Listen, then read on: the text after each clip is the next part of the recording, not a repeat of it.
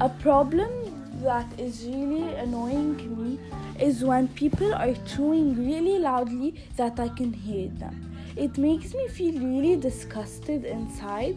So, three ways that can that I can overcome this is either walking away, shutting my ears, or talking to the person next to me so I wouldn't have to hear what the chewing. Thank you for listening to my podcast. Leila 87F.